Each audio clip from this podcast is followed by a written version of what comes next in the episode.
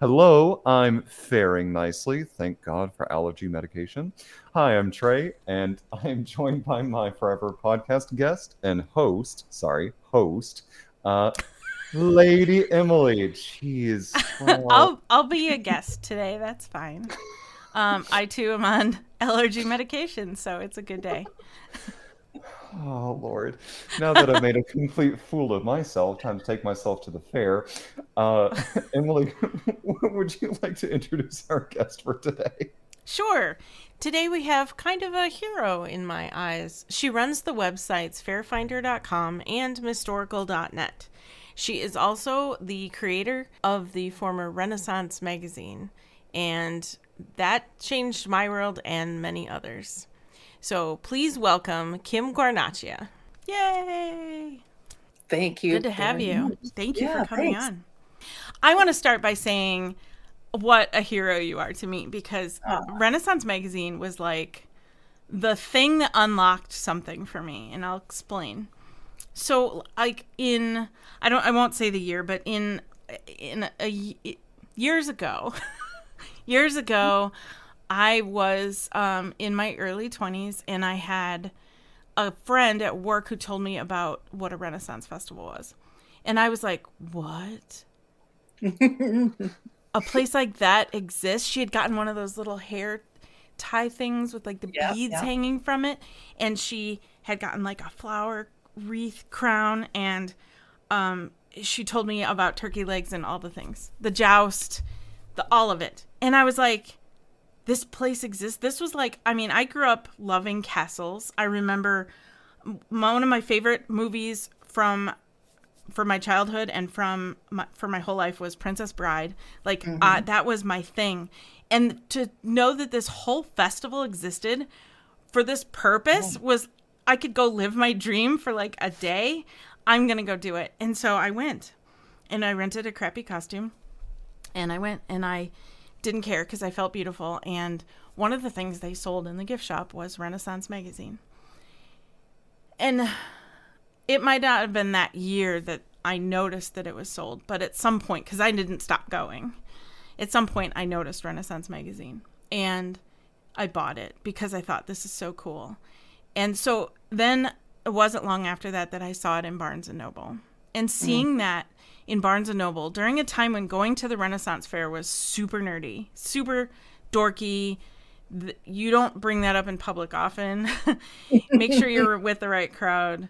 So right. to bring to have something be come somewhat mainstream or have such a a hand in making that more mainstream was incredible to me and incredible for all of us. I don't think you realize what you gifted the world with by having Renaissance magazine. Maybe you do, but I wanted you to know that.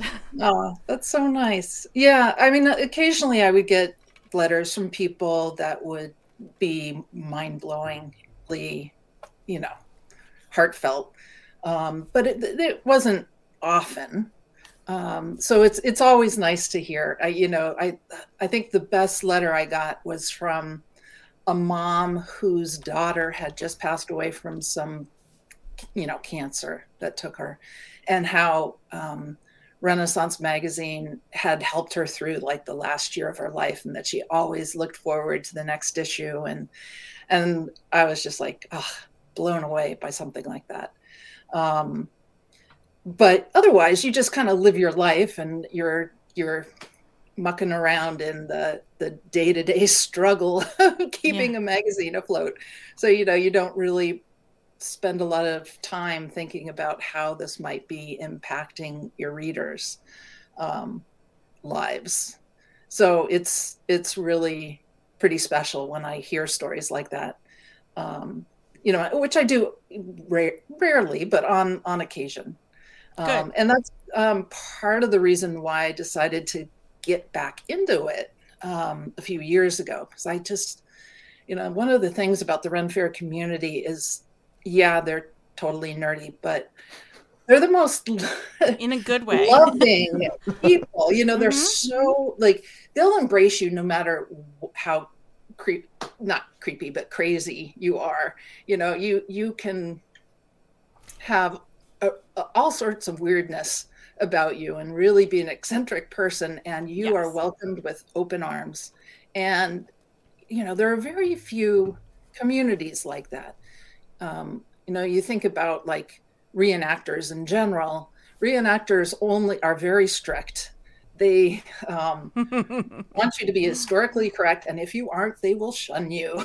And i don't know if that's how the civil war community works but i think it's in in certain respects the scadian the SCA community, I think, is a little bit like that.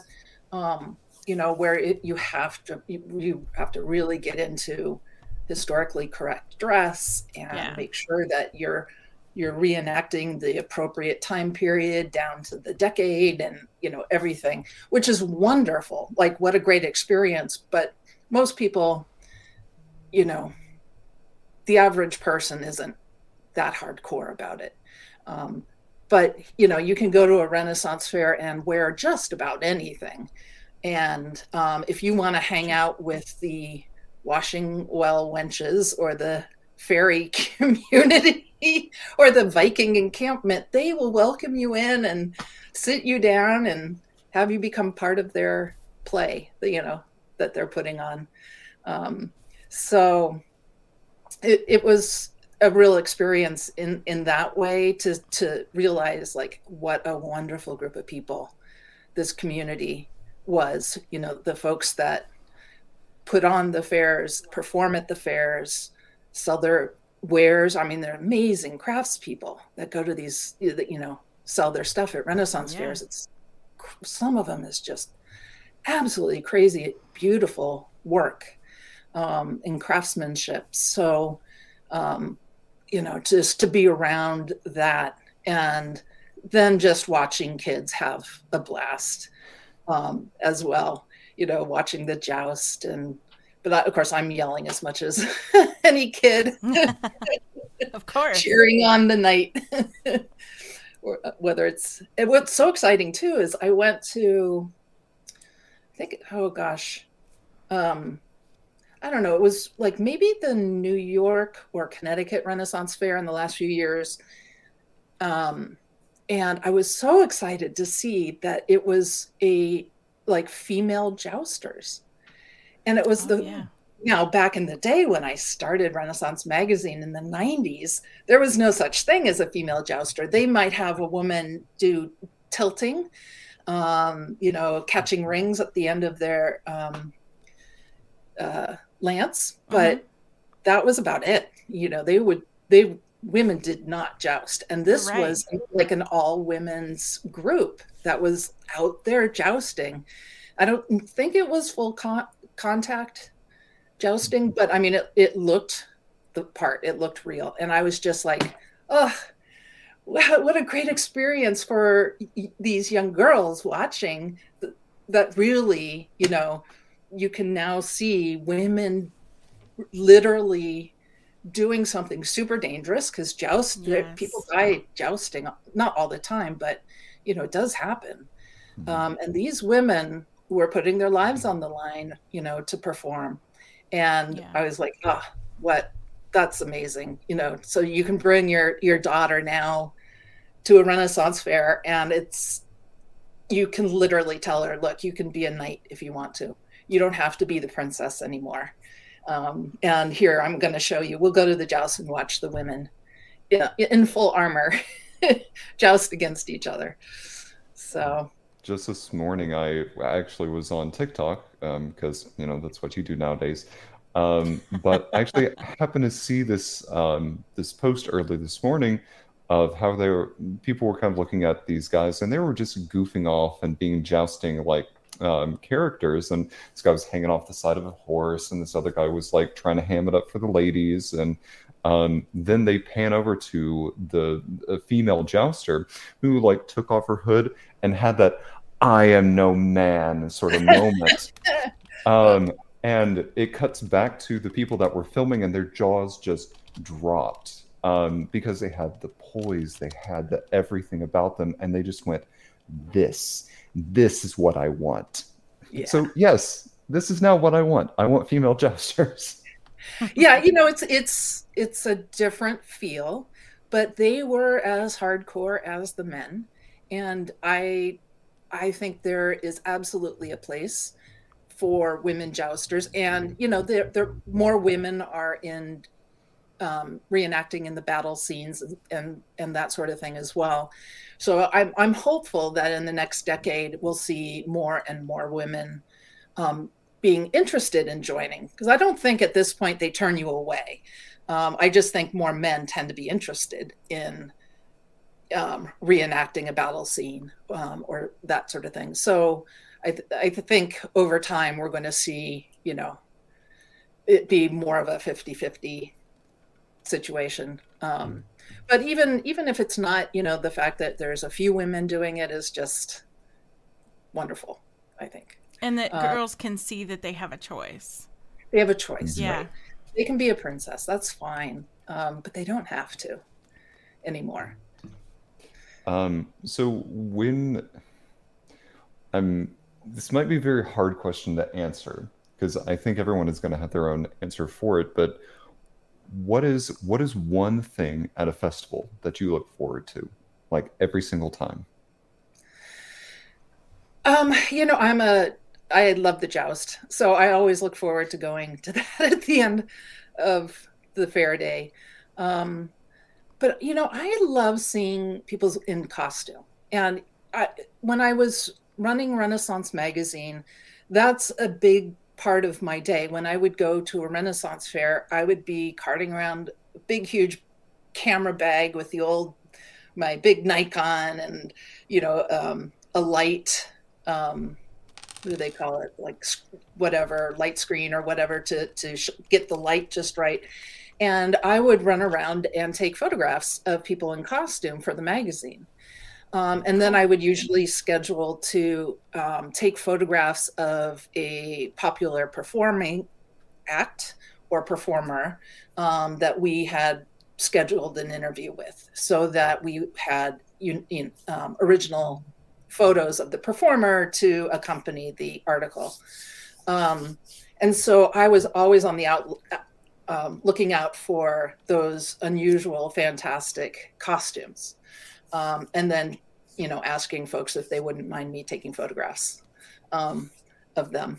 And I still do that, you know, um, what I've been posting recently, as we were just talking um, on our new YouTube channel, is um, photos, or actually, they're video, short videos of people in costume at the Renaissance Fair.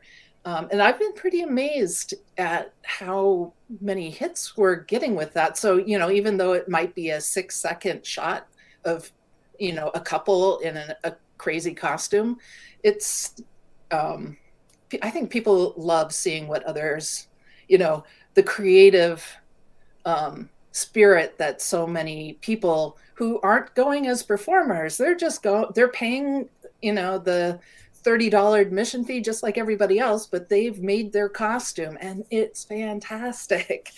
Um, like we um, at, i had a, a, gal who lives out in arizona um, who writes um, for me now and she said i've never been to a renaissance fair and i'm like oh my god you have to go. If you're going to write for me you have to go. And so we got her a press pass and she went i think opening day and I told her, take as many photographs or video as you can. And she took this shot of a gal that had dressed up like um, Wednesday Addams. And her partner, her boyfriend partner, was the plague doctor in this amazing plague costume. Um, mm. with with the beak and everything and she w- had a was holding a carriage with a baby doll that was like just crazy. You know, it wasn't like bloody, but it was black. And her, you know, the the the carriage for the doll was all black, and it was just what a fantastic pair. Um, you know, and again, Wednesday Addams isn't Renaissance, right? Um, but who cares because it was just so well done, and um, they were like a huge hit at that at that fair. So that's the nice thing is, you know, hey, you don't have to wear a Renaissance costume or a medieval costume or a Viking costume or a pirate costume to go to a Renaissance fair.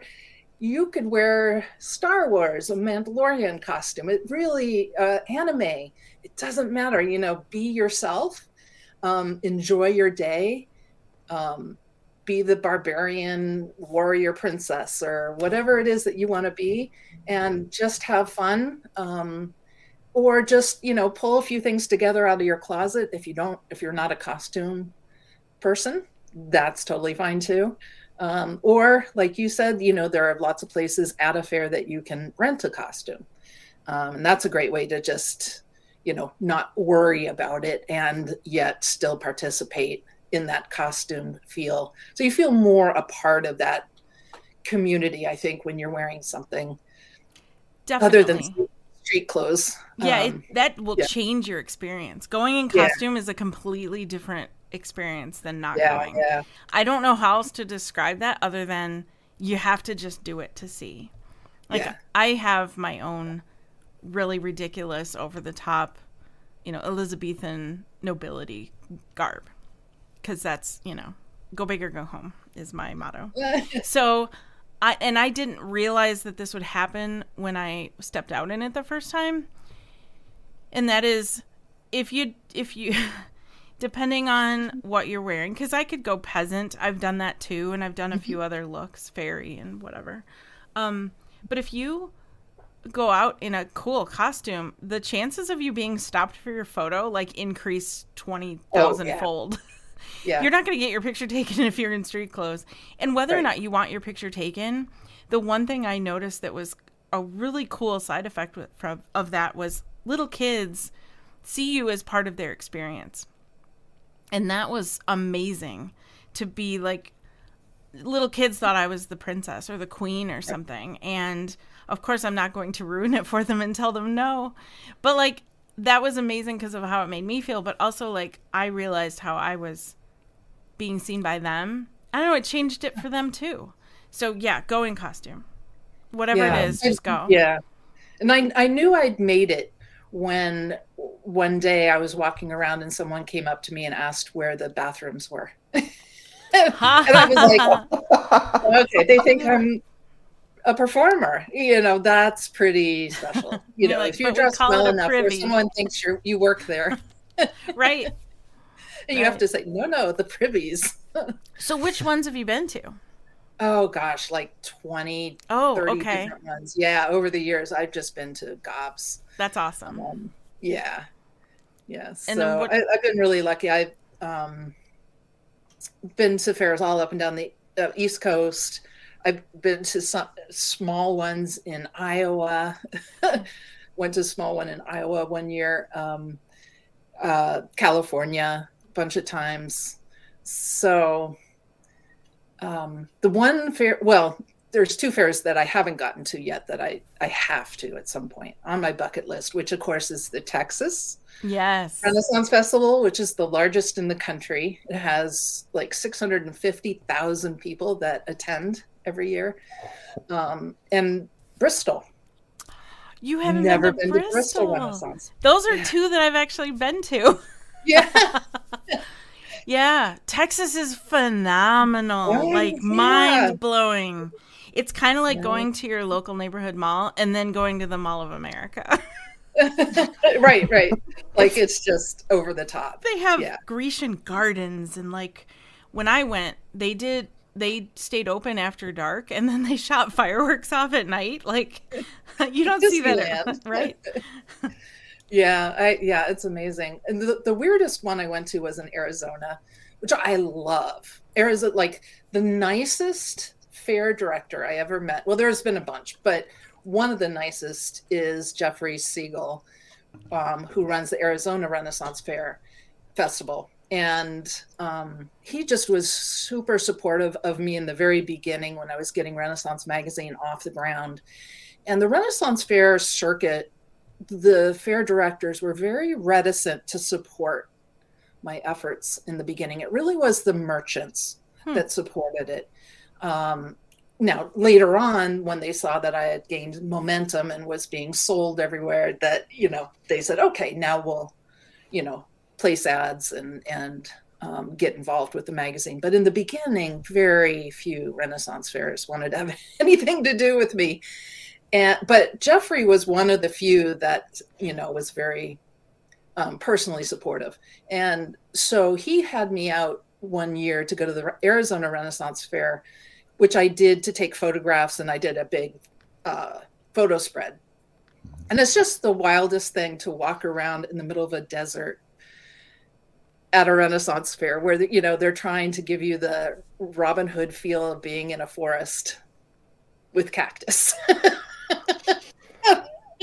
that that is surreal, but you know they do a really good job um, of making it feel like yeah you're in Britain, but in a desert. And right. the only thing like I remember thinking like, wow, I spent the whole day drinking water um, because you know you're you're in a desert, so you, you they t- that's one of the things they tell you, right? Is make sure you're always drinking water.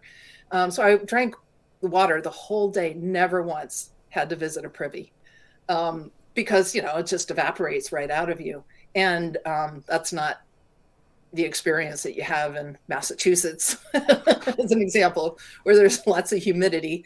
Um, so yeah, so Arizona was, I would say, the strangest um, Renaissance fair just because you know it's not what you expect.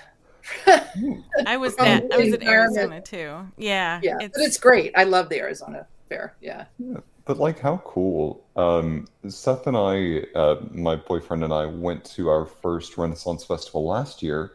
Um, and I just kind of pitched it like, "Hey, there's this thing. Um, I haven't been before." He looked at it and went, they have turkey legs. We're going. and we wound up going, and um, then we started talking about, oh well, when we come back like next year, and I went, oh, oh you want to you, you want to come back? And he goes, yeah, and we're gonna dress up, and you're gonna make our costumes. And I went, and um, then we, okay, yeah, I, I had that same experience with my um, current boyfriend slash partner, and I took him right before COVID, we went to um, Connecticut Renaissance Fair. Hmm. So that this is my kind of hometown fair. And it's a smaller event. So I knew, you know, it's not going to be overwhelming to him. And it's it's one of these events that, you know, you can see in four hours. So I figured if he was like, oh, this is not my scene, um, we could scoot fairly quickly.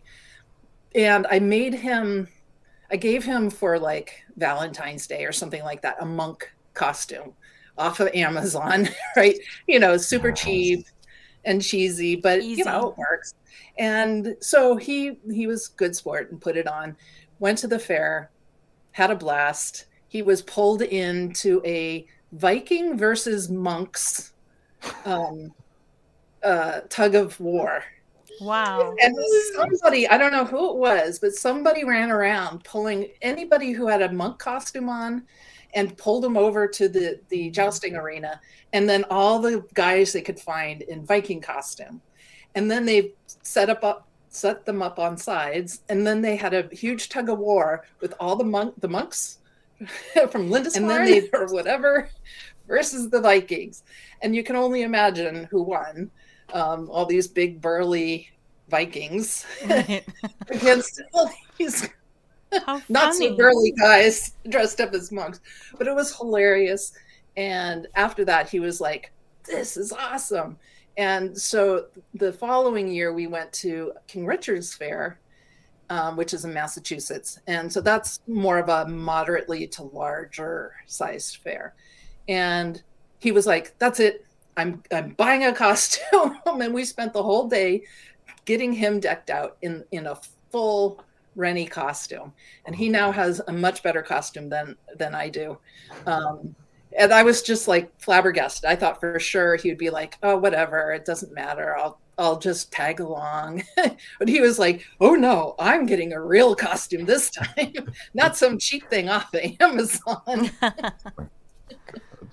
so he, he has the full yeah. I love it though. The, the, the and where where else are you gonna ever see a tug of war between Vikings and monks? Right. At nowhere else. Yeah. and participate in it. Mm-hmm. Yeah. Okay, I now great. I now have this like small desire to see the monks specifically from Monty Python's uh, and the Holy Grail yeah. with like the hoods up, can't see any of their faces, right, right. Participating in this specific tug of war.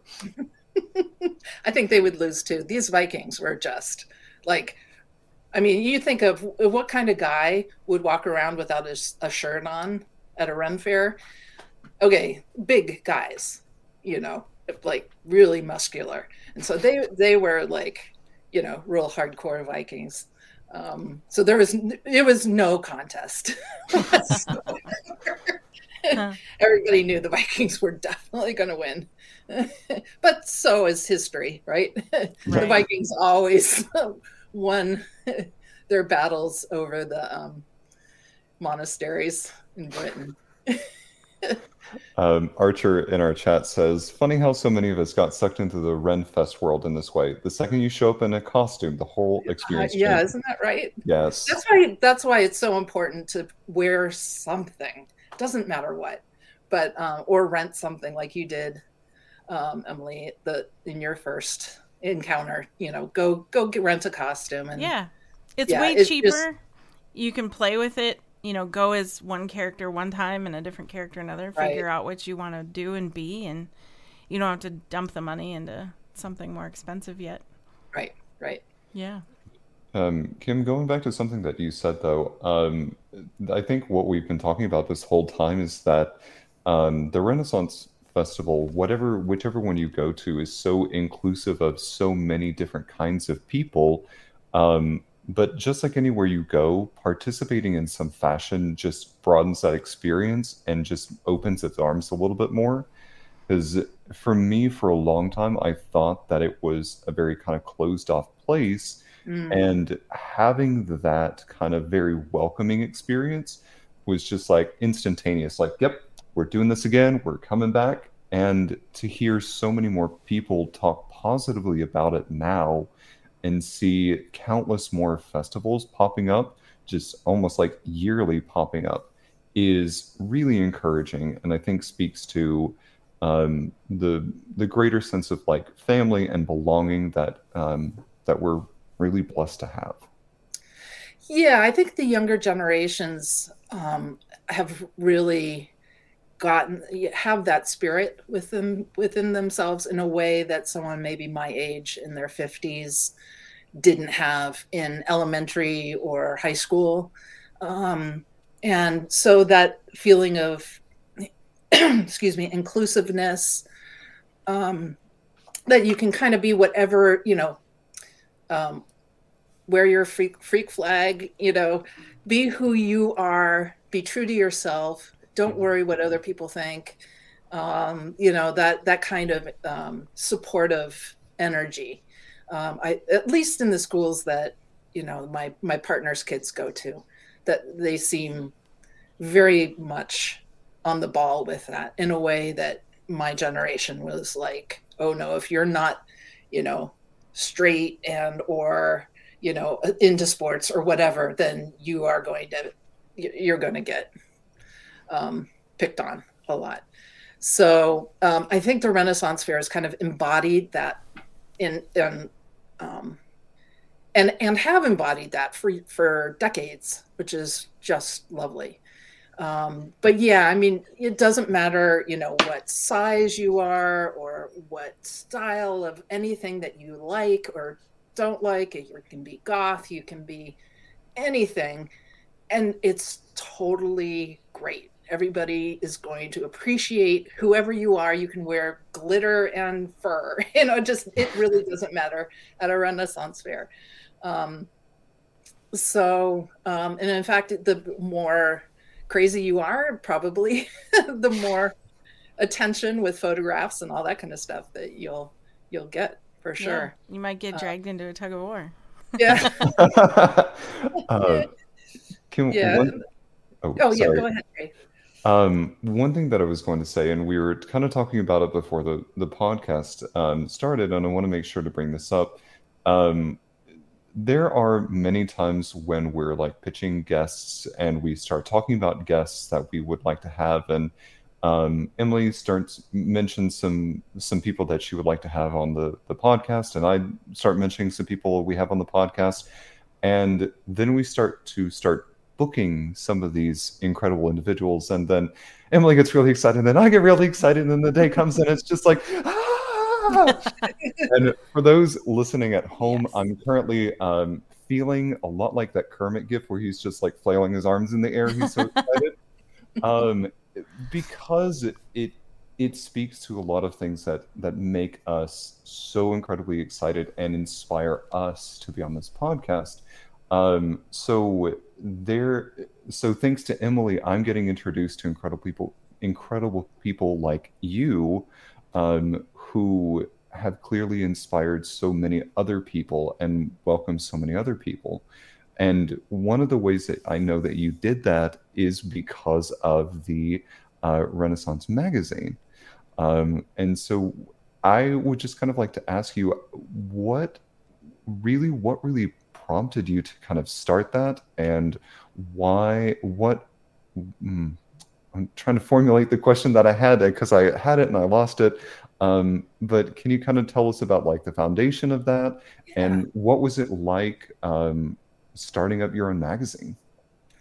Well, I at the time had been pulled into. Um, I was working for an ad agency at the time, and it was only a few years out of college, and I was not being challenged creatively at this job. And I had met um, a guy was about my age um, at an art show. So he was an artist, and he had started this small magazine, like literary art magazine, where he could do all the artwork. Um, and he was just handing them out on the street corner, sort of thing, or leaving piles of them at alternative stores around town. Um, and he said, You know, I really could use someone to help me design this. And I said, Oh, great. Yeah, sure, I'll help. You know, he says, I don't have any money. I said, That's fine. Um, so because I knew it would give me an outlet to be a lot more creative because he wasn't going to say, you know, you can't do this or that um, in a way that I was not being challenged at my job. Um, and so I started work on that. He then um, decided to move um, like within a i don't know six months of me working with him. And so he moved from connecticut to florida. And at that point he said look if you want it it's yours. Go for it. And i said well you know i this would be kind of interesting to learn more about how to put a magazine together. And so this was all pre-internet you know this was early 90s so no such thing as internet. So i couldn't like do any research as did like how do you publish a magazine? There was no digital op- options available. And so i i don't know that i read much about it. Um, i must have pulled some books out of the library or something like that. There was a fledgling internet more or less but you couldn't really get any information off of that. But i taught myself how to get it this small you know, four page folded black and white publication, I built it into a like 32 page legit magazine that was being sold in the bookstores. And so that was exciting to me because I was doing this all on the side, um, you know, in addition to my full time job. But um, during that time, I met my now ex-husband and he said to me look when we get married um, you know I, I support you doing these side projects but let's see if we can find you a topic that will actually make you money because you know um, short fiction or fiction and art it just isn't a sellable topic. It's it's not a market that's ever going to do really well and it's a saturated market as well. You know there are a lot of really good short fiction you know magazines out there that had that were quite mature and he says so you need to find something else and he said okay well i'll think about it and at that point um, when we started thinking about you know, what do we want to do for a wedding? It was his second wedding. And so he was like, he'd been married before. He said, I don't care what we do. We don't need to do a, you know, church wedding. And I said, I'd been to a Renaissance fair before. We had, we had gone um, once to, I think, the New York Renaissance Fair. And I had kind of had that same, like, oh my God, you know, experience. And I said, let's have a Renaissance wedding. This would be amazing. And he said, okay. and so I said, this is awesome. And so I went to Barnes and Noble to, or whatever the bookstores were, you know, that had large magazine racks at the time, and started looking for a magazine that would help me figure out how do you put on a Renaissance wedding. Um, books, you know, anything that I could find that would give me tips on, you know, what what could I do that had a Renaissancey medieval feel to it that I could make at home, you know, or hire someone. How do you do this? There was nothing nothing out there.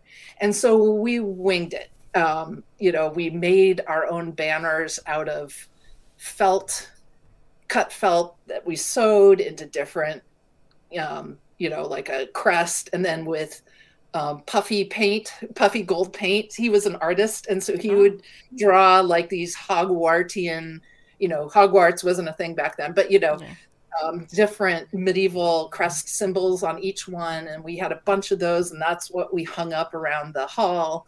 And you know, we actually even came up, we made up a dance, he and I, so that our mm. first dance was a medieval weird dance that he and I just made up on the fly. Um, we hired a bunch of performers from the New York Renaissance Fair. So we oh, went cool. back to the New York Fair to pick up business cards of musicians and performers that we could then have perform at our wedding. Um, cool. So we had um, a, a, a, musical group that um, was were Ren Fair performers who played music for at the um, at the reception, and we hired a juggler. Cool.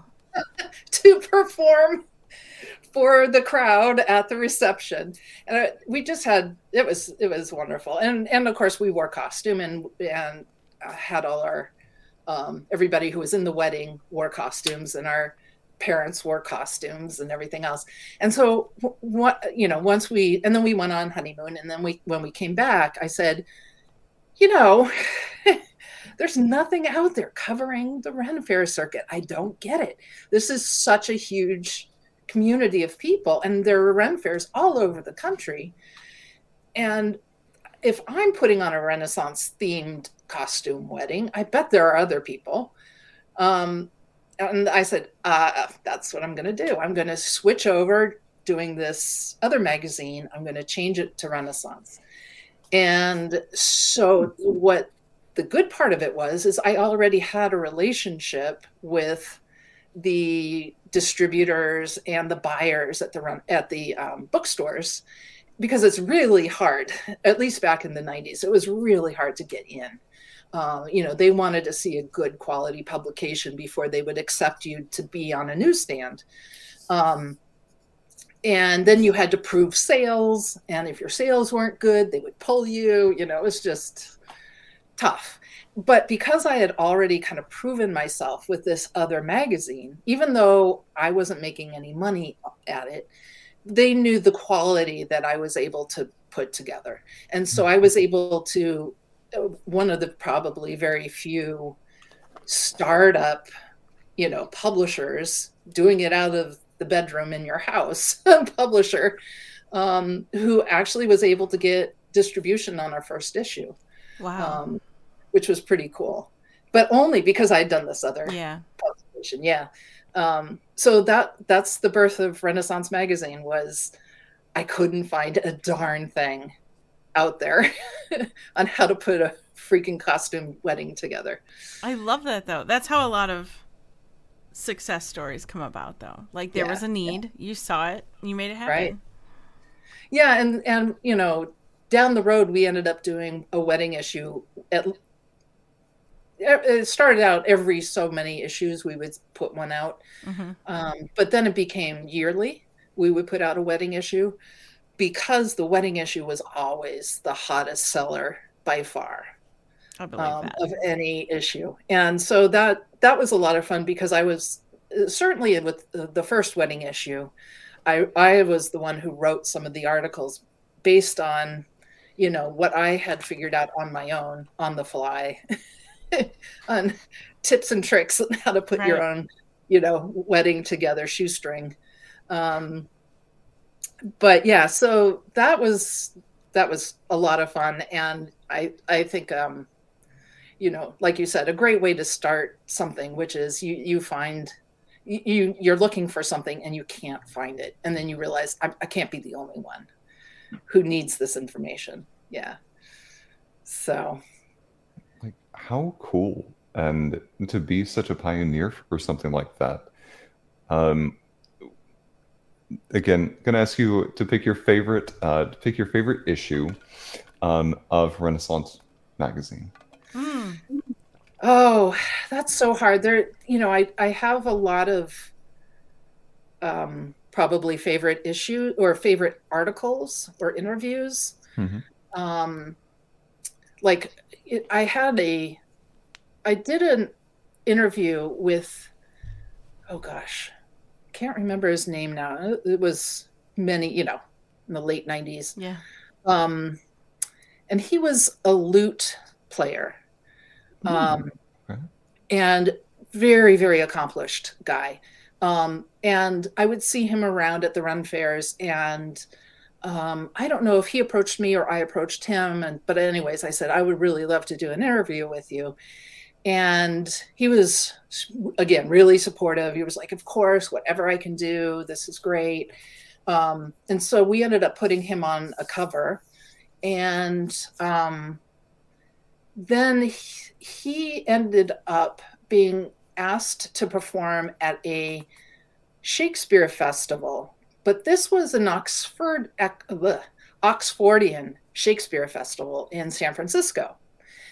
And because my mom, where I grew up in, I grew up in California, and so I said, "Oh, that's perfect. I will um, visit my mom, and I could stay at home, and we'll drive up on a, you know, for the weekend, and I'll go to this um, and he had said to me, Kim, you got to come to this Oxfordian Shakespeare event.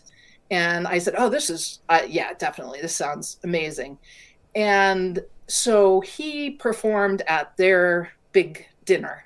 Um, and so, you know, at least I knew somebody there. But what this event was, and this is why I, I really appreciated the connection so much, was because he brought me into this world that I didn't even know existed until I attended this conference in San Francisco in the 90s, um, which was the theory of that Shakespeare, William Shakespeare, was not actually William Shakespeare who wrote the plays, but Edward de Vere, the Earl of Oxford. And so this was a conference where, like, PhDs were giving their dissertation proposals or papers um, to a group of people who were into this stuff, um, where they were doing unique research that was supporting this theory. So, for instance, this one guy, I think, um, had researched um, like the they had found like a um, diary or something like that that they were pretty certain was Shakespeare's. And so he had identified like how many times he used certain words in the diary compared to how often they were used in Shakespeare's poetry and plays. Okay. And what's the chance of this being the same person um, or something like that? It might have been Edward de Vere's actually, it was probably Edward de Vere's um, um, diary, not Shakespeare's diary. And so, you know, there was so many similarities between Edward de Vere's writings that they knew was his and the and Shakespeare's writing that his proposition was, yeah, it's the same guy. Hmm. And so there were all this new research that it was being presented at this conference. Um, so that was a really fascinating um, thing to watch and to, to hear all the new um, research and, and, what people were doing a, a, around that topic, which is still um, very much of a in contention to this day as to whether Shakespeare was really William Shakespeare or Francis right. Bacon or Edward de Vere. There's a movie or two about that as well. Oh yeah. yeah. In, in fact, there's I think we did an article once um, about how there was a season when Queen Elizabeth kind of disappeared. And she was supposedly going on progress, meaning that she was going to travel the countryside and meet with her, you know, the people, um, which is what the royalty were kind of supposed to do in the summer. Um, so to get away from the hot, gross air in London or whatever, they would go on progress. And she kind of like disappeared for like a bunch of months and just hung out at this one house for, um, you know, a, a manor house for like four months and no one could figure out like what is she doing there? She should be going all over the countryside. And um, there's a, a, big theory that or you know that she was pregnant and had a baby um, and that she needed to kind of disappear once she got to a certain size and, and started showing um, so, to have her baby. And so she had her baby at the, the manor house, and that baby um, ended up being taken in by the De Veres and raised as Edward.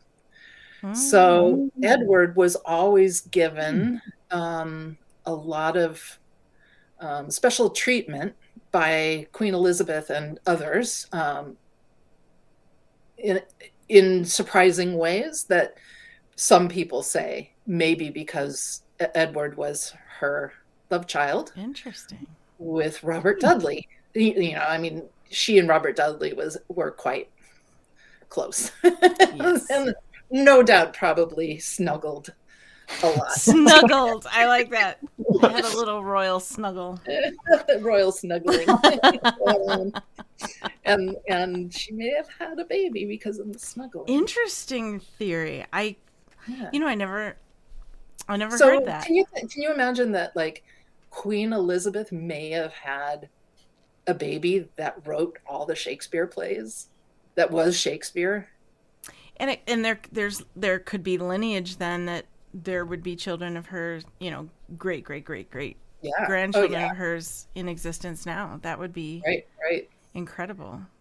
Huh. Yeah, I mean, you know, there's there's a lot pro and con with this argument. So I think I'm I'm not real. I love the romantic part of that. Like she had her love child, and she, you know, mm-hmm. raised it from afar and treated this this guy really well, um, and gave him lots of you know opportunities and chances to learn about the court um, and that's kind of how shakespeare learned so much about um, court life um, you know that's the theory right that that somebody who lived in a village in the middle of nowhere would, probably not have all the opportunities right.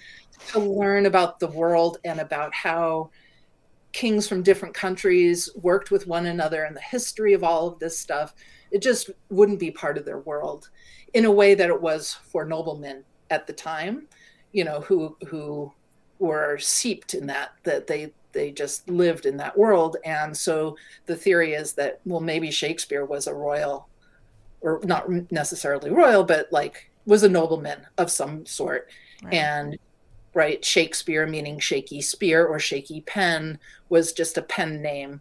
Um, oh. The other theory, of course, was that um, Edward de Vere, they're pretty certain, was gay.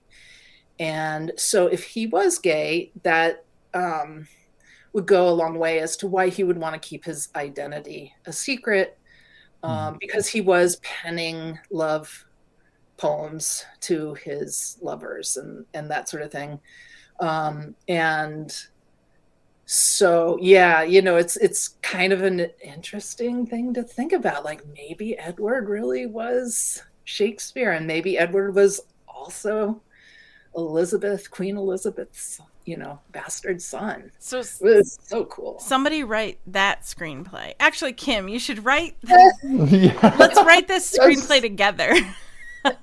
we'll write the screenplay and then pitch this to Hollywood. Um,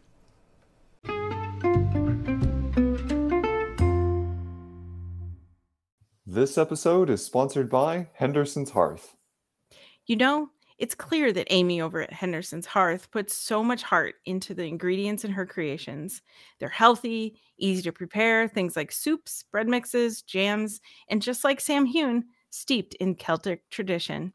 The ingredients are either grown by her or acquired locally and prepared in small batches.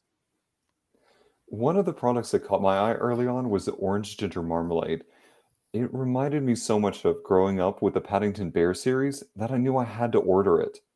If you've ever wanted to know the secret to talking bears, their orange marmalade is exactly what I imagine is worth keeping an emergency sandwich under your hat for. And while I don't have a hat that could hold a marmalade sandwich, I can put some on a delicious slice of their Irish brown bread. And what do you know? With their bread mix, I made it myself. And that pairing is just so hearthy. Oh, that was punny. no, that was good for the soul, just like their soup mixes. Oh, no, you did it again. Actually, though, I can totally vouch for this because the soups are so delicious. I tried the beef and barley, which was hearty, and the Henderson soup mix, which is one I've never even heard of before. Um, it was so good. It's their take on a Scottish recipe with lentils, brown rice, split peas, and barley. And all of their things are perfect for any gathering, including the one you have alone with your cat in a good book by the fire. Oh, and did I mention the mulled cider spices? Oh, so good. Oh my mm. gosh. Pretty much all the items at Henderson's Hearth are vegetarian friendly, and so many are vegan friendly too. So, thank you, Henderson's Hearth.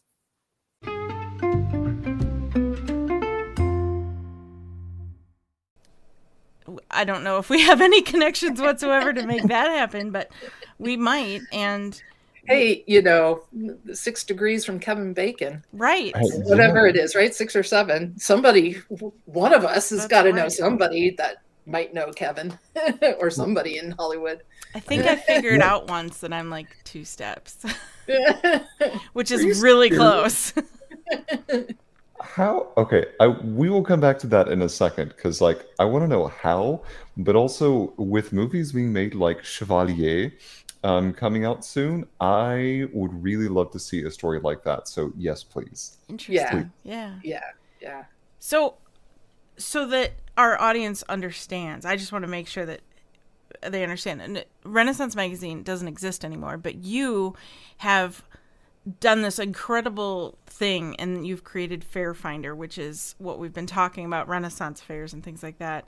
Right this right. is a really amazing tool for anyone who wants to learn more or whatever. Tell us about FaireFinder so when um, i i stick, stuck with renaissance magazine um, through about 60 issues which was i don't know maybe eight years, eight, nine years, something like that. And then it was passed on um, to different art director and editor. And at that time, um, over the years, it then got passed on to other people. And by the time like 2017, 18 rolled around, which was when I started really jonesing for to get back into the community. I was really missing it.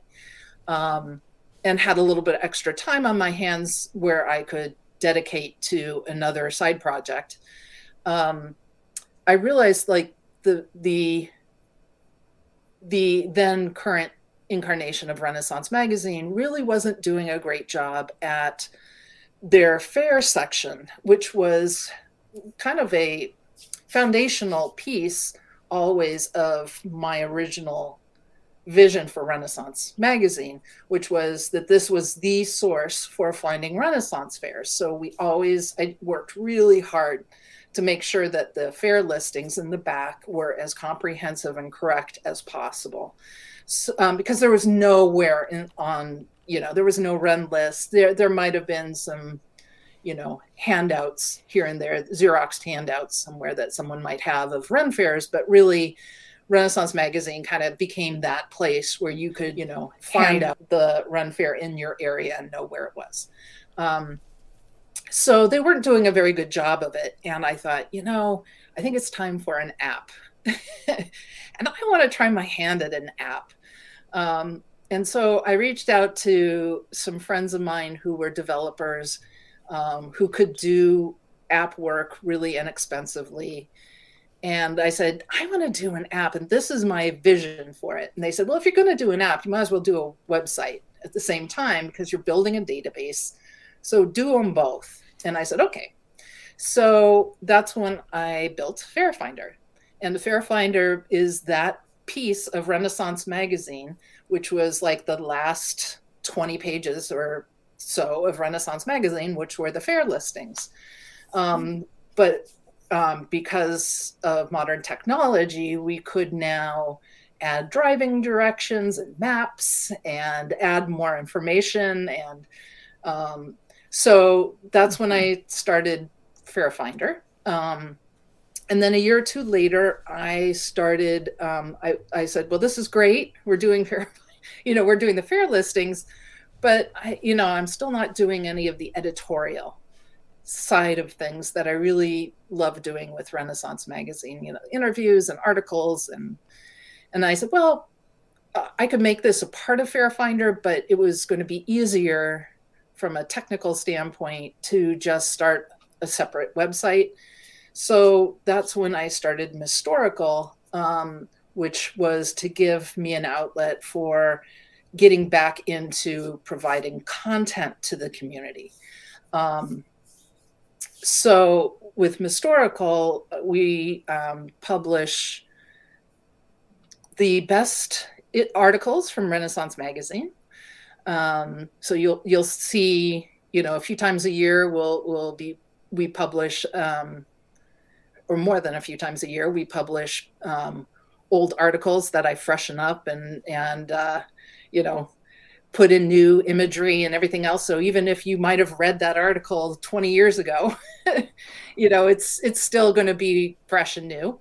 Um, and then we um, talk about um, some of the most recent interesting archaeological finds that have been discovered or something new and unusual in the history.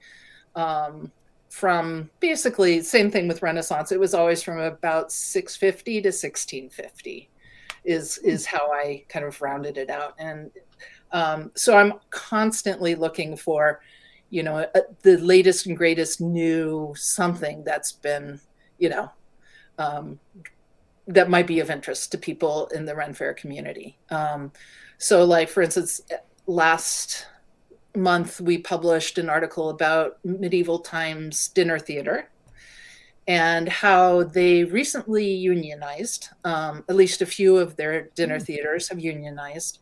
Um, so we covered that in a few months ago, like September ish, when they started union, unionizing. Mm-hmm. Um, and now they're the one, their medieval times in Buena Park, California is on strike. And so I figured, well, we need to talk about that.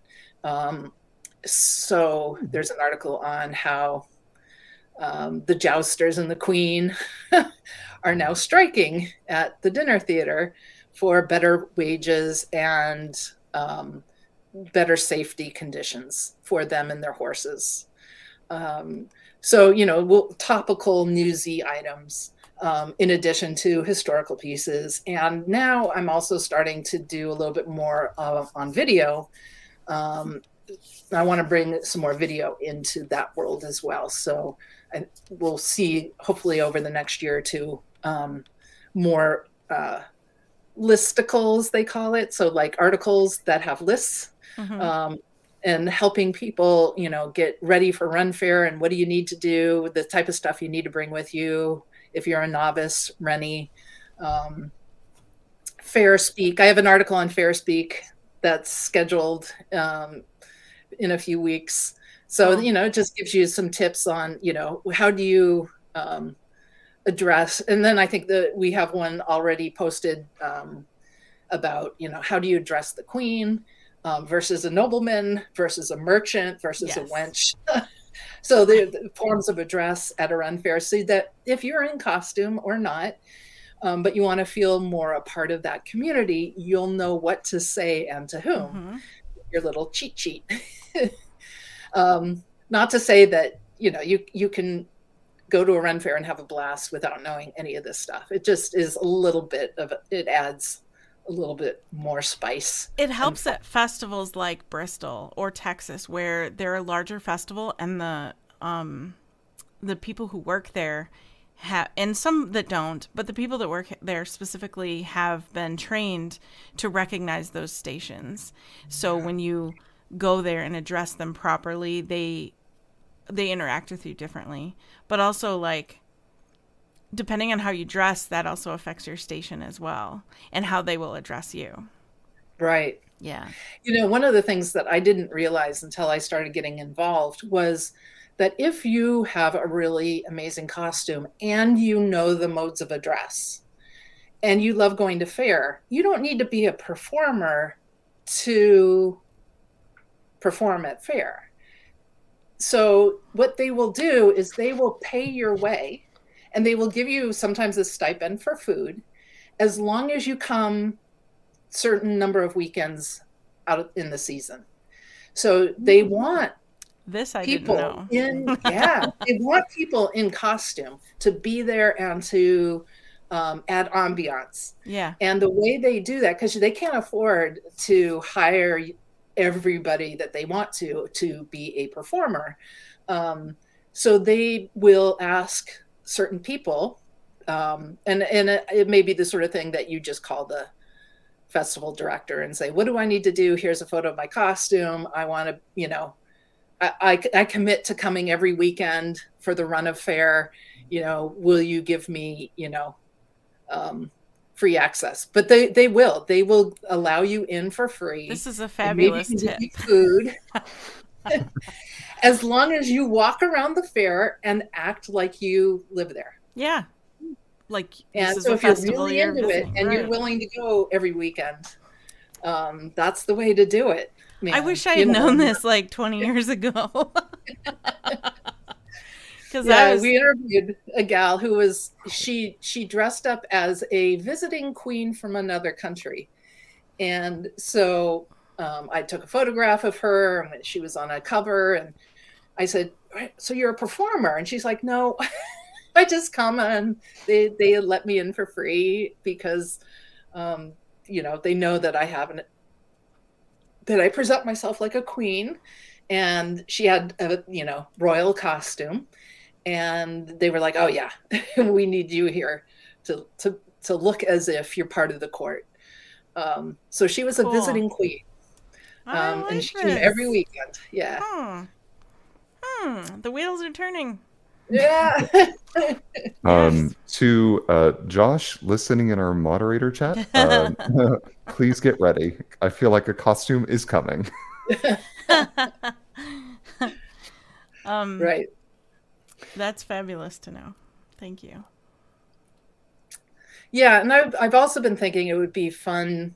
I haven't done this yet, but to to review inexpensive costumes off Amazon so that yeah. because there's a lot of crappy ones out there, but there are some good ones. And then how do you know what size? You know, because they come from China and so the sizes are like totally different from American sizes. So to have someone who says these are good costumes, they're not going to fall apart on you and you need to, you know, if you're a size large, you want to get a 2XL or something like that, right?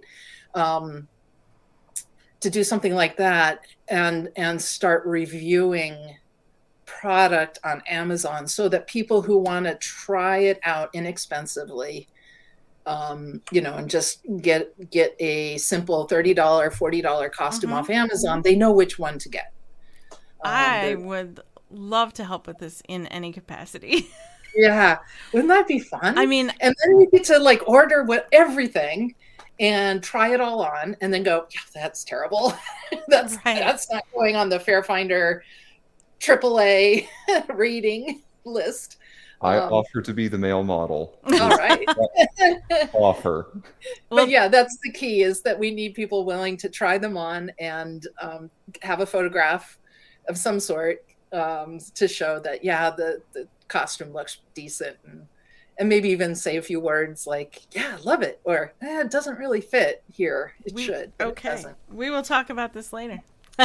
um, and like along that same vein, maybe we could do an episode like as we start getting closer to some of the larger festivals about people who are wanting to make their own costume um, and talk about like patterns that might be good or like fabrics to consider um, and like considerations when you're making that.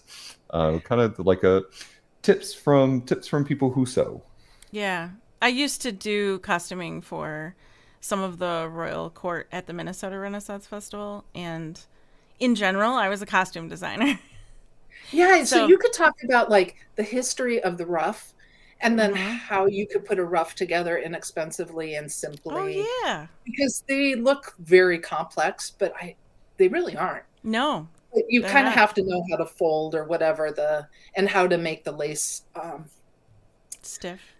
Yeah, stiff. Yeah. Um, or you could talk about the full nine yards, where that term mm-hmm. comes from, right? Um, from the Scottish kilt. Right. That's funny because um, I just got done telling James about that the other day. Because he was like, I want a great kilt. What does this mean? it was like, well, I guess we can get you the full nine yards. Right. Uh, but that's, yeah, that's where the term comes from is that, you know, a full, is it a great kilt? What they would call a great kilt? Where you'd, you'd wrap it around your midsection and then also use it as a cape and also a shawl. And also, if you were sleeping outside at night, a blanket, you had to have a full nine yards of fabric. And there was, you know, a technique for folding it up in the back so that um, that's where kind of the folded kilt came up so that it would kind of flow over your belt appro- appropriately. Mm-hmm. But then you needed enough that it would pull all the way over that so that you could use it to to stay warm, keep the wet out. Um, if it was raining, right. it was like an all-purpose huge piece of cloth. Um, but yeah, that's it was nine yards long, and that's where that term comes from. So there's a lot of really cool history that happened, you know, like terms and and weird parts um, that would be fascinating from a costuming perspective sure. um, to talk about that you know i think it would be fascinating you know like the the french hood how did that come about and right. how did why is it called know, a farthingale right brought it from france and made it a thing and you know uh, one of the things i'm really curious about however is like there's this new fashion at the Renaissance Fair. It's this like little top hat, which is really cool for women. But no one wears French hoods anymore. No one wears anything really historical. Yeah, it's like a fascinator. And then, yeah, yeah, I noticed that too. In fact, it's interesting because there were a couple, I can't remember where, but I remember reading not too long ago that a French hood was considered matronly, and I wonder if that's why people oh, like it's not as cute. okay. People want to be cute. Yeah. yeah. So I'm always looking for like something different and cool to wear for headgear. Yeah. Um, and there, there's like two styles available that you can purchase at a Renaissance fair for headgear, which is very di- disappointing. And on Amazon, there's like nothing. There's like a hairnet. Right. Yeah, it's and that's it. Right. That's right. Yeah. So, you know, anyone that can talk about French hoods or, you know, how do you get a um, circlet and then wrap the fabric around your here and then it flows out. Um, that's more of a, I think, a medieval style.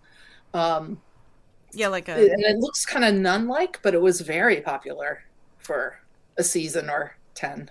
We even saw that in Braveheart, I think. Yeah, yeah, um, yeah. So you'll see them in movies uh, on oh. occasion, but you know you never see that at a Renaissance fair anymore. And I'd love to figure that one out. I haven't found anyone yet where I could get a, a good circlet.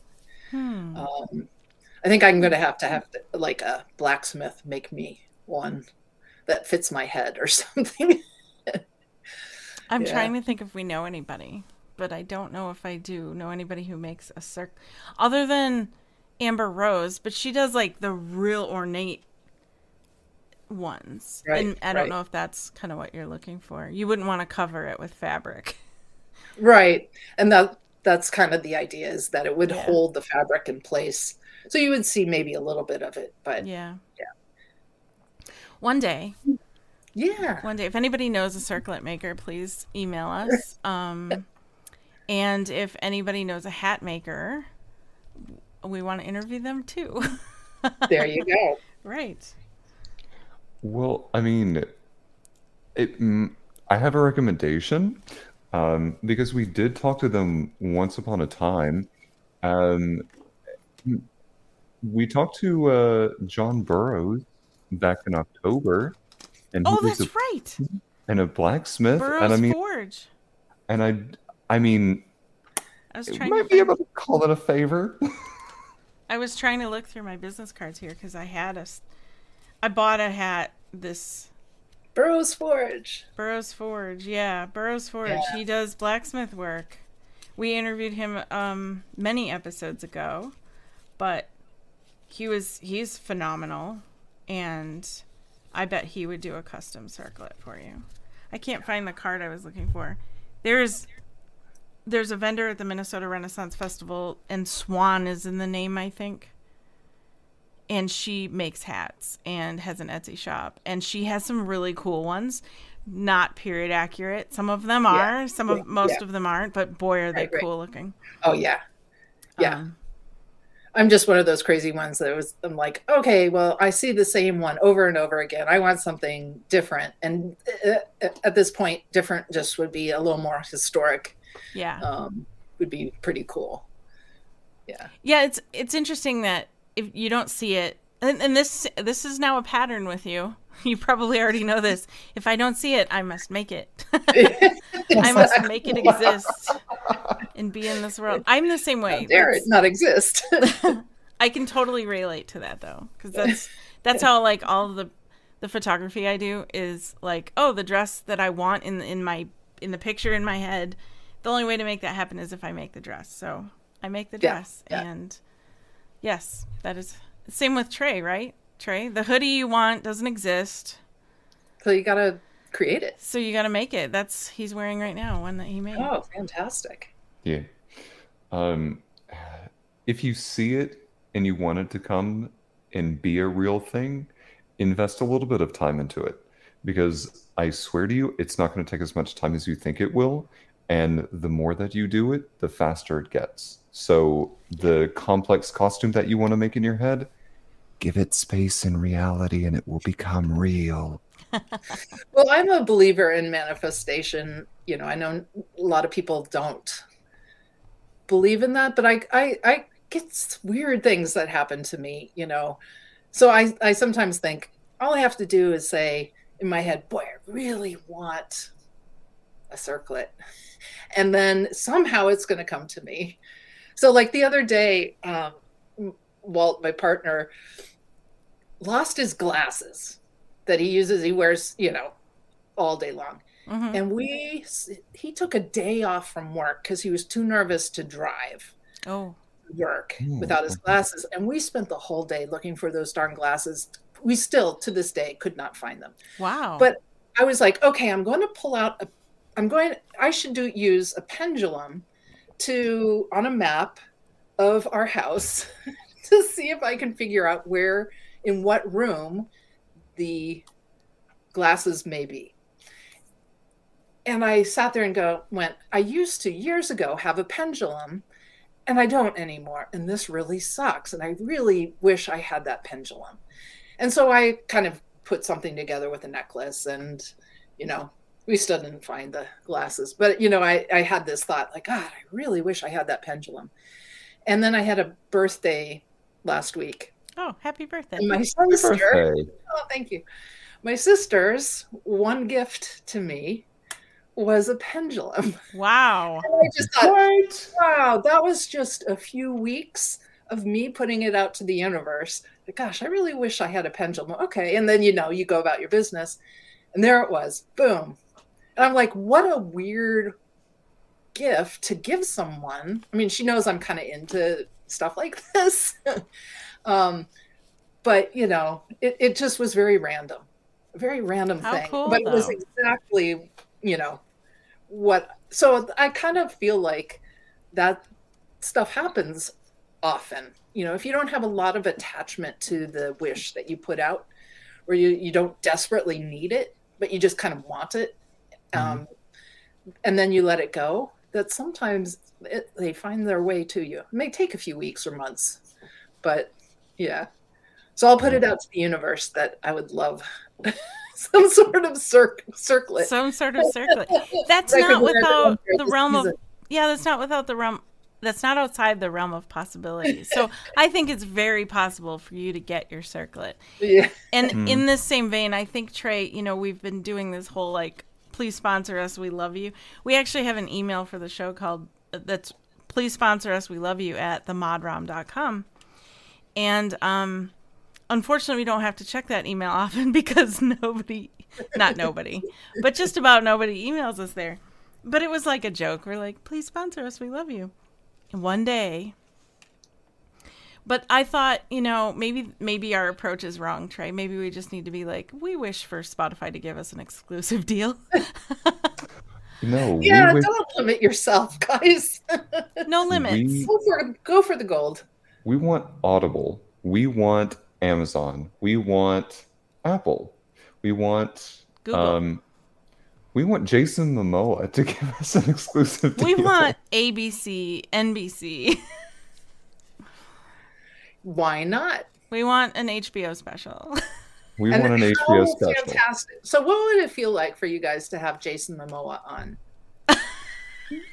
like, would you do that happy dance, Trey? You'd I like, think we both "Oh stopped. God!" I think we both stopped breathing there for a second. Basically. Because I thought about that.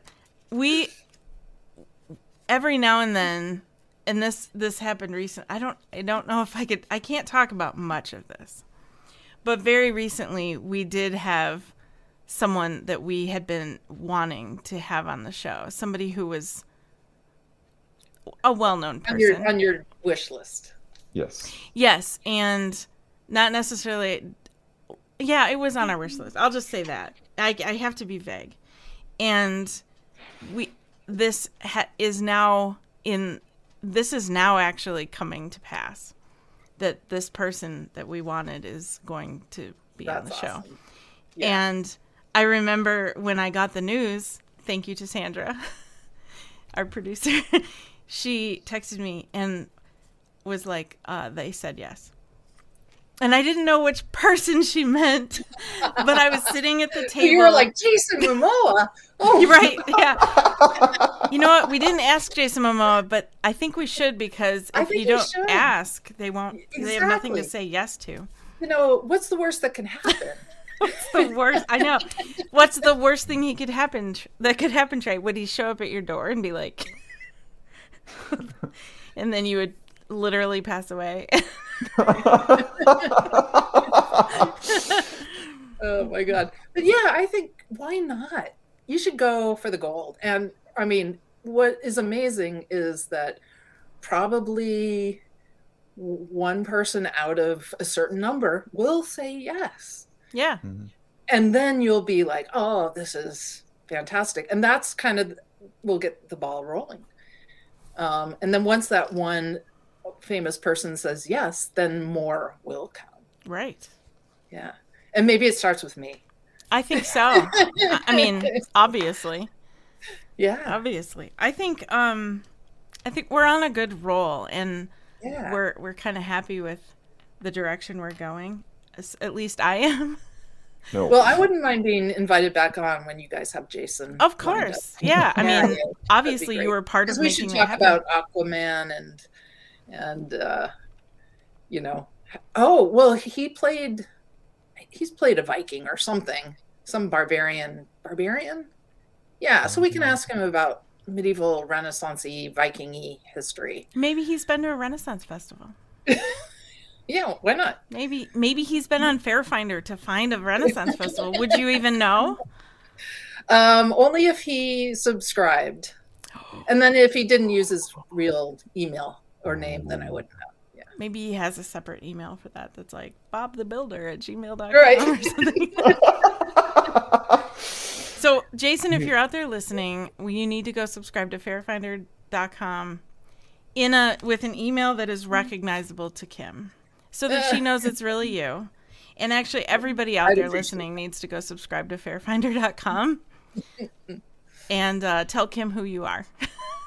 Yeah, and it's all free, so it, there's no Yeah.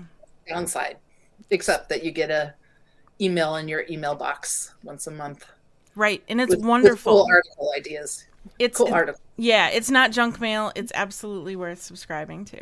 And then you get the mm-hmm. Mystorical. Is that a separate email? I forget. The Mystorical is the monthly newsletter, and it Okay. includes FaireFinder Okay. chart data on it. And you were telling us one story. You started to tell us one story before we started, and it had to do with. It kind of ties in a little bit with your circlet, and that is. I and maybe not. I don't know that you wished for a crop circle, but tell us the story. Oh, yeah. So I was living up in New Hampshire at the time, and I was publishing, I was still working on Renaissance, but I was also, I'd started a new magazine called Mysteries Magazine. Okay. And um, this magazine was about the paranormal, supernatural, science mysteries, historical mysteries. So it was, you know, it wasn't just like ghosts, but we did cover a little bit about that.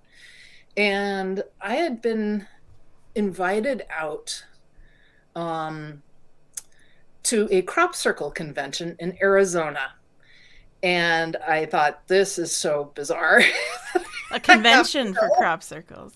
and I, I thought this is great i'll get uh, you know content for an issue and i'll do a crop circle issue and so we'll we'll make that kind of the theme of the issue and then i'll, I'll get a lot of information at this convention and the convention was again kind of like that um, shakespearean festival or convention where it was like researchers giving talks about um, the latest research on crop circles. And there were some people there, like the only crop circle researchers in the US, were, were talking at this convention. And, and they talked about these were PhDs from universities. And they also talked about like how difficult it was to study crop circle formation in the US because all their colleagues would make fun of them because right. they yeah, I mean it's a crop circle and so um they were um often sidelined as most are in the as an alternative person yeah. and not a real scientist. And I had gotten up the morning of my 10th anniversary, wedding anniversary, and went to walk the dogs up in the hills. And where my house was in New Hampshire, it was just, you know, um, mountains in the background, you know, fields and mountains.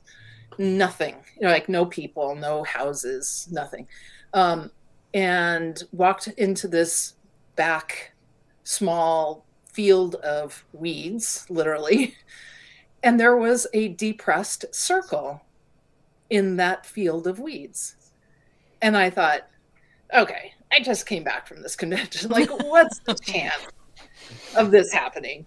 And I said, okay, well, I'll, I'll take photos and um, send it to some of the people that I I had, you know, heard their talk and had gotten their names. And so I, I sent a bunch of photos out and sent them off. And then it snowed. Mm. And then from that point on, I couldn't get up there because, you know, it, it's New Hampshire in the winter. Yeah. And so it covered, it stayed covered for, I don't know, four months, five months, something like that.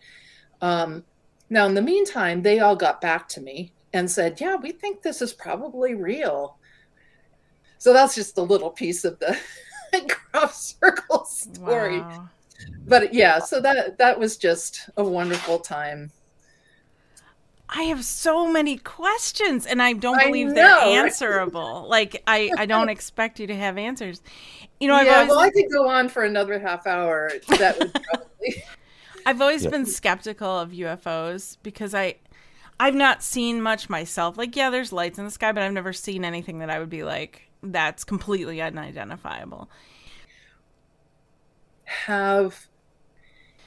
And it's, I mean, it's, I kind of wish that more people had this type of experience because I've never been in a crop circle. I've never seen one. Oh, who, who I've does? made one yeah. once. Emily. I did. I mowed a crop circle right in the front yard of that house in South Carolina because it was such a big, big, open, empty front yard. I probably have pictures somewhere. I, okay, number one, I did not know that. Number two, you're contributing to the contributing to the like the it's a crop circle. No, it's not. I actually kind of wanted people to wonder if it was real. Yeah. I did. But in your case, the the the weeds were broken and not. Oh yeah, I mowed the grass right off.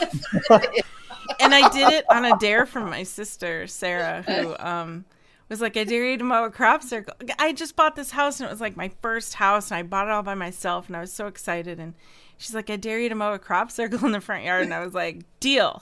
God. Oh my God, I still would have taken that deal too. Right. So, two things. One, the only weird thing that I have ever experienced in my entire life is to this day, I can't explain it, hmm. um, but I swear that I saw a meteorite um, like start crashing towards the earth and it blew up in the atmosphere oh. right over my hometown. You might uh, have. Um, so, I don't know what it was. Um, it was huge because if I could see it from here, and it was like m- from my peripheral, was like maybe an inch, inch and a half wide um, from whatever uh, from whatever altitude it was at. Yeah, it was really stinking big. Um, the other thing is, did you think it was? Did you think it was a meteor? And were you petrified? Um, no, I I wasn't petrified. I just kind of looked at it and went, "That's odd." Um, and then I told my mom about it, and she's like, "It's probably nothing." I'm like, "Ha, ha, how dare you!" First of all, um, I would think it was like a bomb, and I would just be like, "Ah." Yeah. Totally oh, that could be scary. Right. Good lord. Um, God, and what was the other thing I was going to say? Jeez, I got so caught up in the emotional, like the, the retelling of that story. You that said there was only one or two things that were strange that happened to you. You held up yeah. two fingers. I did hold up two fingers, and now I can't remember what the the second thing was. Oh, I'm sorry. Um, uh, it's fine. Hey, we got the the we got the story out there. Um, hashtag. Well, now li- we know that you know the secrets that are going on about everybody here that's seen UFOs and made fake crop circles. Hashtag stop fake crop circles. Uh, I'm going to add that to this episode. um, this okay, not a weird thing, but the second thing that I would like to say, if that we happen to be broadcasting to any um, UFOs out there, oh, yeah. um, if you would like to make yourself Hi, we love yeah, you. we're, we're UFO friendly. we are UFO friendly. Please sponsor us. Uh, please sponsor us. We love you at themodrock.com. Can you imagine um, that email? We wouldn't be able to decipher it, maybe. Or maybe, maybe they should be on your wish list. Oh, for a guest. You Do you know really cool. you'll be the first hybrid, person hybrid. I email if that happens? but if they want to make themselves a more palatable, if they happen to be of like a skin type or a body type or some kind of composite therein uh, that is not exactly like uh, what we would consider natural, uh, if you have the ability to shapeshift, just make yourself look like Jason Momoa and you will be completely more palatable. And then like slowly introduce the fact like, hey, we don't normally look like this. We just wanted to present a more like palatable uh, demeanor before we proceeded. This is brilliant. And just incidentally, I'm really sorry, Jason, because this might ruin your career. I don't know. But, but yes, this is brilliant. Oh, yeah. God. Jason definitely needs to come on now. As an alien yeah. or not, doesn't matter. Hey, we will take it. Kim, um, I just have to say this this is such a fun episode. Um, I I really enjoyed it, and please, um, please don't think this forward. But would you like like to be on the podcast at a at a future date? Oh, sure. I have other stories. I love how you did that. You're like, "Will you go to prom with me? will you go to podcast with me?" I'd be honored, Trey. Yeah, like a podcast per, pod pod pro. I can't say the word. Podposal? Promo- proposal. Proposal. Podposal. Podposal. Yeah. Oh, God. Uh, Emily, um, the next time that we're in person together uh, to do the proposal thing, we should do like the prom pose. right. we should go to J.C. Penney and do one of those photo shoots with that would be awesome. Like... That needs to be your your podcast photo. we should do that for a photo shoot for the podcast. We'll put that on the website and be like, "This is us." I'm crying, and I'm not sure if it's because of my allergies or how hard I'm laughing. Someone just screenshot. Why can't I do that with my hands? okay. Um, oh God. Okay. Uh, uh, so funny. Kim, um, I have not had this much fun in a while. Um, this is um, great. This is this is so much fun. Um, from Renaissance to starting your own magazine to uh, to having a UFO crop circle in your backyard and seeing a, a lot of UFOs. Um, I think there is a through line throughout all of this, and I think that you have manifested a lot of the success in your life by thinking positively and looking forward versus looking back. Um, and I think that is such an incredible message to to share with everybody, um, including your 82 year old neighbor. Um, so Herb. I want to say, uh, Herb. So I want to say thank you so much for being here, and I have one last request. Um, if you were to give a um, an inspiring words to um, to anyone who's looking to get started, whether it be in Renaissance or researching into the potentially unknown history of William Shakespeare, question mark if that's his real name, or right. into anything related therein, what words of wisdom would you give them? Well, you know, you can get anything now on the internet in terms of information. Um, so I guess the the key is to for me what really inspires me is to find those areas of history that still hold that there's so many parts of history that have not yet been fully explained that are still mysterious. And there's so much room right now for ex- still exploring what happened to various people um, who they were etc you know you, even um, um, christopher marlowe who was a contemporary of Shakespeare and, and Ben Jonson. Mm-hmm. And he was, um, he died in this very freak accident in, at a, in a tavern brawl with his buds. And no one can figure out, like, did he just die this random death, this incredible playwright genius um, at the age of like 28 or something? Or was he a spy for Queen Elizabeth and was taken out because of that reason.